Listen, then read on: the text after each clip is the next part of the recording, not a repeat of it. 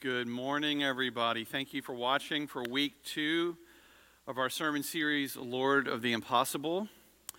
About 20 years ago, I uh, graduated college at UNC Asheville, and I knew that I felt led to go into ministry, so I was going to go to seminary somewhere, but I didn't know where. And so I graduated in the spring of 2001, and then, well, I moved back home for a couple months. I was going to move in with some guys and a log cabin in Asheville that my friend actually built. That's a whole different story. And, uh, but before that could happen, 9 11 happened.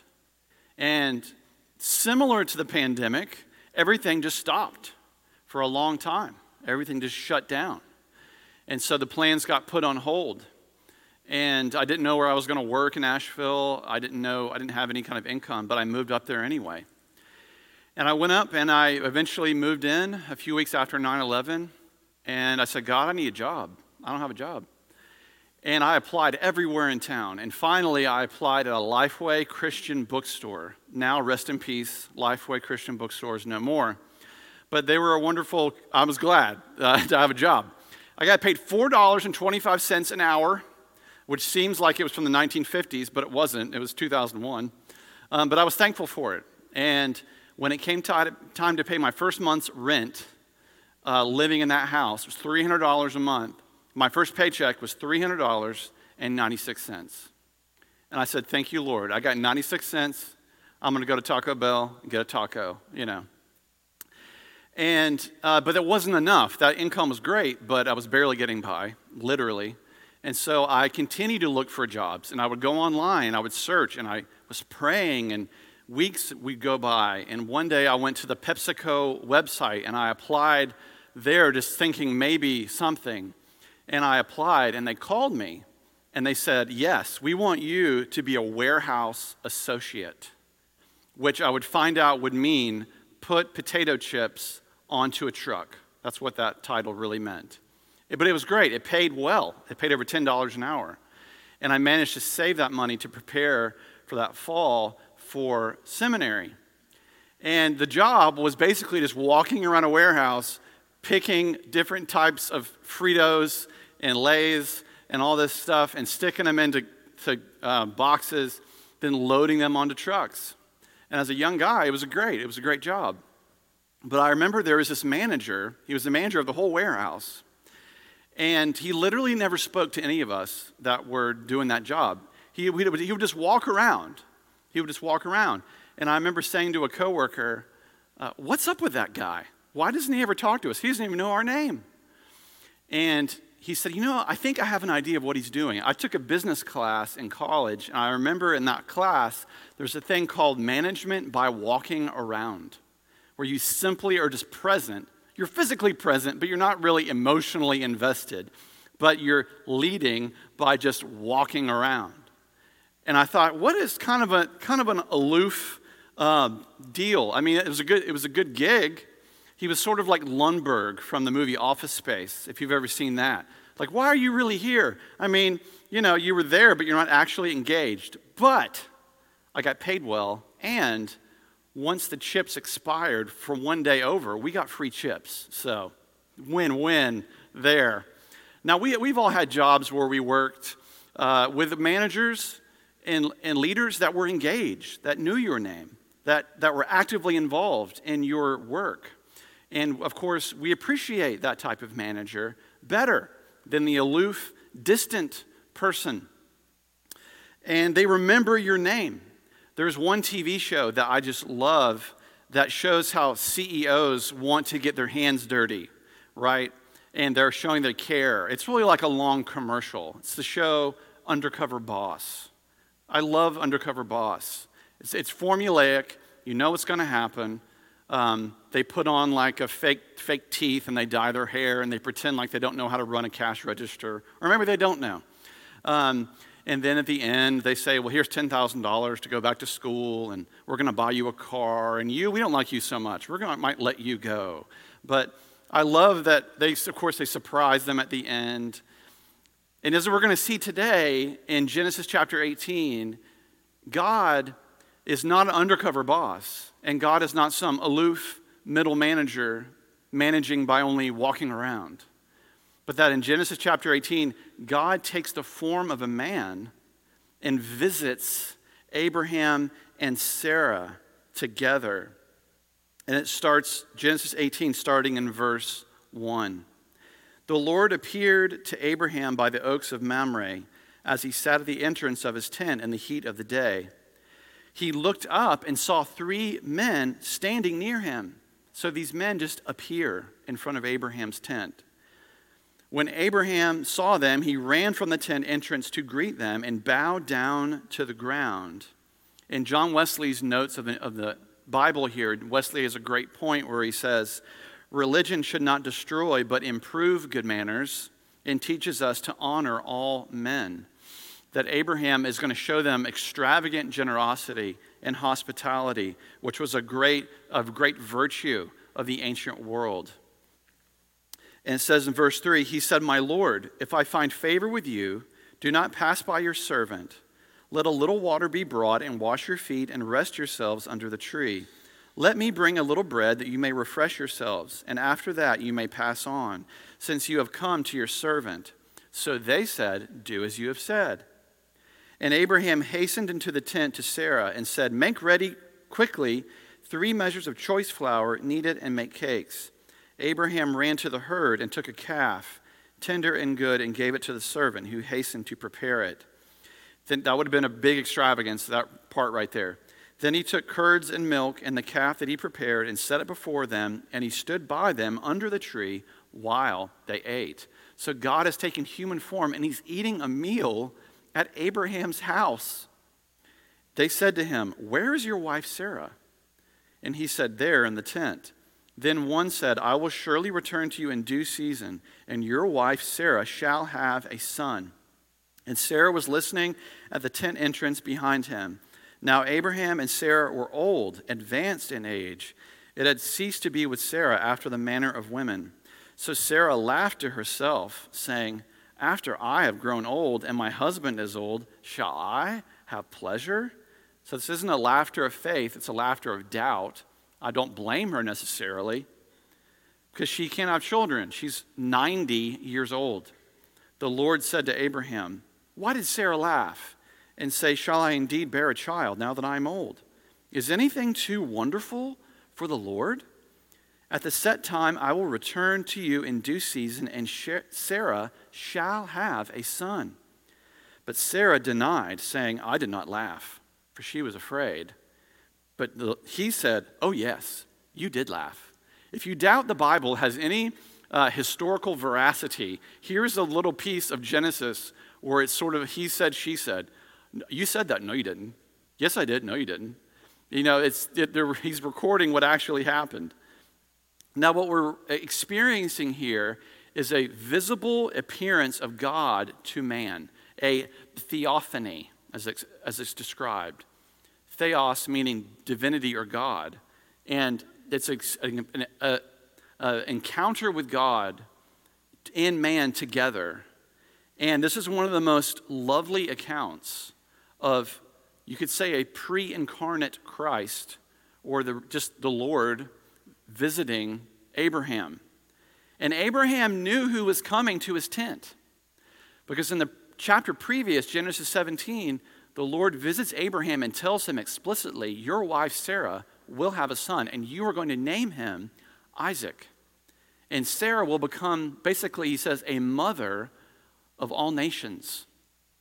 And that, that, that the descendants of Abraham would be as numerous as the stars in the sky. So Abraham knew it was coming, and, but he didn't know when. He knew that the Lord of the impossible was going to do something impossible that they had been praying and waiting for for years and years, but he did not know when. And here the Lord appears. And I love how in this passage the Lord speaks to them in human terms. He doesn't say, Show me your wife, Sarah. He asks questions that he already knows the answers to, a lot like Jesus does. Where is your wife, Sarah? He knows where Sarah is, but he's, he's engaging with them in a human way. So, Abraham is showing hospitality, one of the greatest virtues of the ancient world. And he realizes these are divine beings in my house. So that would maybe add to the pressure of giving his very best. You know, I was researching, now, as I said earlier, Sarah was 90 years old when this story was written or what happened. And I was researching who is the oldest woman to naturally conceive a child in history. And apparently, according to the internet, in the year 2019, a 67 year old woman in China naturally had a child, and she's believed to be the oldest woman to conceive a child. Well, that's not true because Sarah takes the record. At least, well, it's not really natural, but still, 90 years old. Abraham at this time was 100 years old, and Sarah would live to be 127. So Abraham had been praying for years for a child. And Sarah seems to have given up. And who can really blame her? Uh, she was 90 years old, hence her laugh. It sounds ridiculous. And this is why God maybe calls out Sarah's laugh. The Lord visits and pronounces to her something that sounds impossible. And as we've seen, the Lord of the impossible, well, he always can do the impossible. With us, it's not possible. With God, anything is possible. I mean, how would you respond if the Lord said something to you that just sounded completely impossible? It, it's Sarah it was processing could God's promises be this over the top? Could he really be better than expected? We've all heard the phrase, it sounds too good to be true. And underneath that statement is a little bit of cynicism and doubt, a mindset that is in full effect in our country today. It sounds too good to be true. So, and you immediately write it off intellectually and emotionally. But what really drives that statement is arrogance and pride. You're really saying, I don't think that's possible, so therefore it can't be true. People are really good about becoming the arbiter of right and wrong. And because I think it, therefore it is true. Or because I feel that way, right? Therefore it is right. But that is a critical mistakes, mistake. People always seem sometimes to get in their own way. And just because it sounds too good to be true doesn't mean it can't be true. For example, our Western mindset, our postmodern way of thinking, has overtly or covertly taught us that faith and feelings are bad, or at best, unreliable. And people who are logical and analytical and fact based, well, they're strong. Now, I don't have a problem with analytics and facts, far from it. I think God uses those things too to show himself in our lives. But we need to recognize that a lot of times people today think that people with faith and feeling are weak. But our, post, our postmodern rationalism is offended by anything that seems to bypass the mind. And our proud minds tell us that anything worth, worth knowing must pass through the mind first. But sometimes God has to remove our rationality. Dare I say, remove our confidence in ourselves or even our arrogance, in, in, in our own ability before we really hear what He's saying, before we really hear His promises, before He can really heal you or your situation. He may have to tear down a bit of that arrogance and that mindset that says that is too good to be true. It can't be possible. Well, in that moment, that's a turning point. Pay attention to that. Because the life of faith is saying that He is the Lord of the impossible. And just because I can't necessarily think it is possible, that doesn't mean it doesn't mean that I have all knowledge of all things. God is capable of way more than we can even see or imagine or perceive. And the Lord appears to Abraham in person. He then comes down in the form of a man and seeks out his wife, Sarah, by name, and seeks her out personally. The Lord's already talked to Abraham in Genesis 17. This trip to Abraham's tent is to Sarah. And he's, he's engaging with her in her doubt, in her mindset that is saying, This is too good to be true. I, this, I'm laughing right now. I'm going to name my son Isaac, Isaac, which means laughter. I'm going to name, I, this is too good to be true. But the Lord could see the secrets of Sarah's heart. He heard her prayers. He, he engages with her in her doubt, and he's present with her. Let's hear this word again in verse 14. This rhetorical question that the Lord asks. And it, make note of this in a very Jesus way. Jesus talks like this, which says, Is anything too wonderful for the Lord? At the set time, I will return to you, and Sarah shall have a son, and what he speaks will come to pass.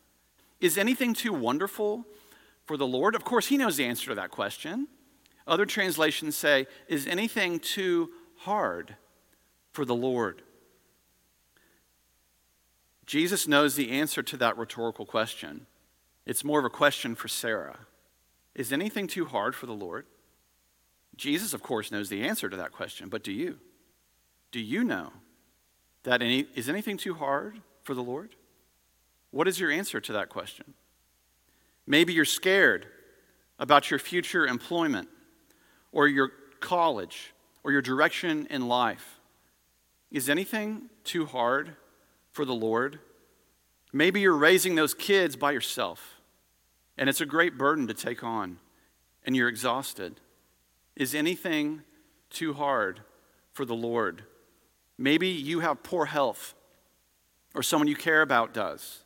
You've got health concerns, and it's a burden for you day after day. Is anything too hard for the Lord?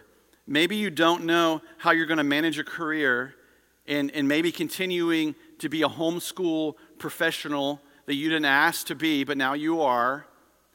Is anything too hard for the Lord. Maybe you're racked with anxiety and worry about the coronavirus and what is to come day by day, and, and the, your heart is fixated on the news. And you're overcome more and more by worry and anxiety, and it is a weight upon your soul. Is anything too hard for the Lord? Maybe your marriage is on the rocks and you don't know if you're going to last another day or another week together, and you don't know how to say, I'm sorry. Is anything too hard for the Lord? Maybe you have an addiction you can't shake, it keeps you up at night. Is anything too hard for the Lord? See, like Sarah, we need to be reminded that nothing is too hard for the Lord? Nothing. Because, like Sarah, we have all experienced crushing disappointments. Like Sarah, we have waited for blessings that always seem to be beyond reach.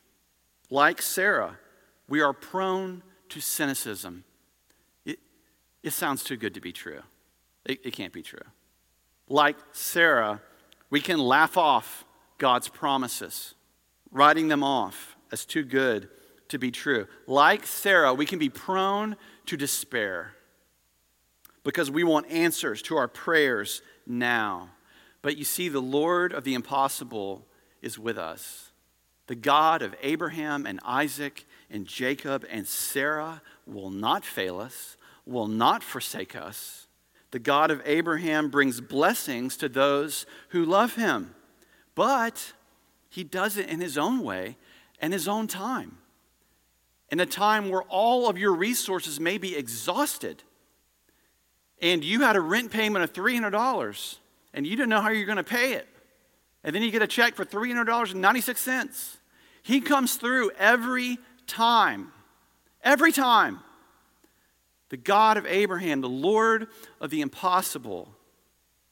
There's a reason why the, even the Muslim faith considers Abraham to be a father of all the nations, because they, even they can see the value of the life of Abraham, that God honored this man's faith and his, and, and Sarah and did a miracle through them that through which Jesus would be born into their lineage.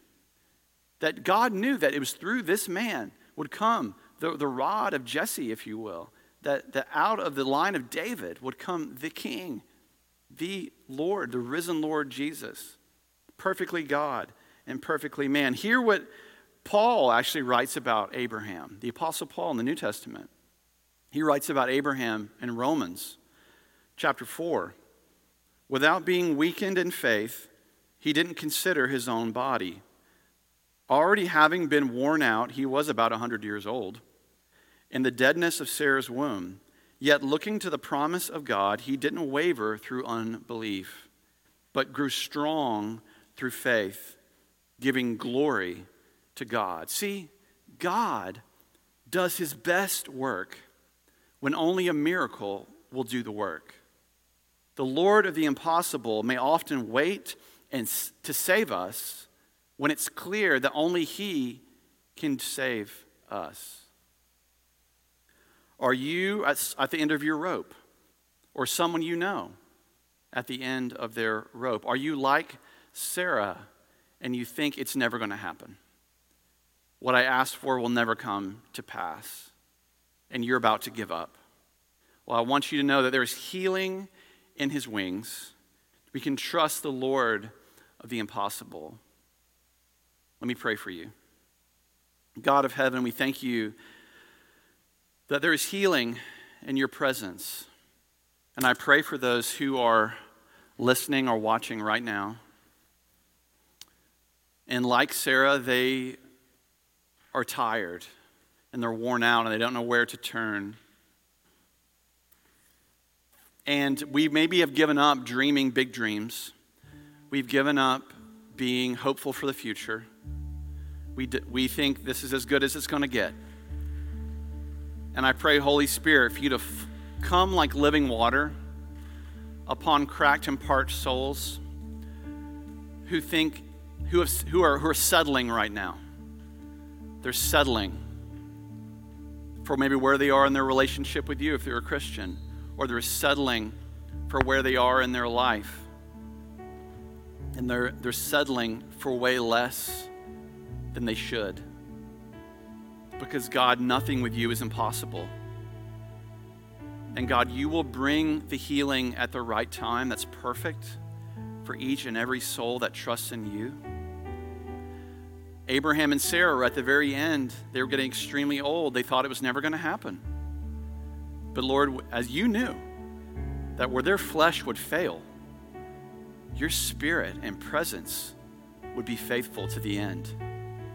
So, God, I, I pray encouragement for those who listen. I, got, I, I do pray for that miracle that someone's asking for, if it is your will. We pray for healing for those who are burdened for themselves and someone in their life. I pray that they would open their heart to you. Let the tears come if they will. God, that, that, that sometimes weeping can precede the healing. As your spirit moves within us, may you bring your healing, God.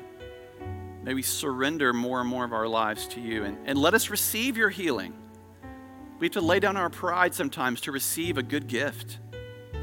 So I pray that we lay down our pride and our confidence and our own ability and our, and our cynicism and, and with open hands receive your healing upon our lives because you are the healer. You want to heal all people physically, spiritually, emotionally, heal our memories, heal our past.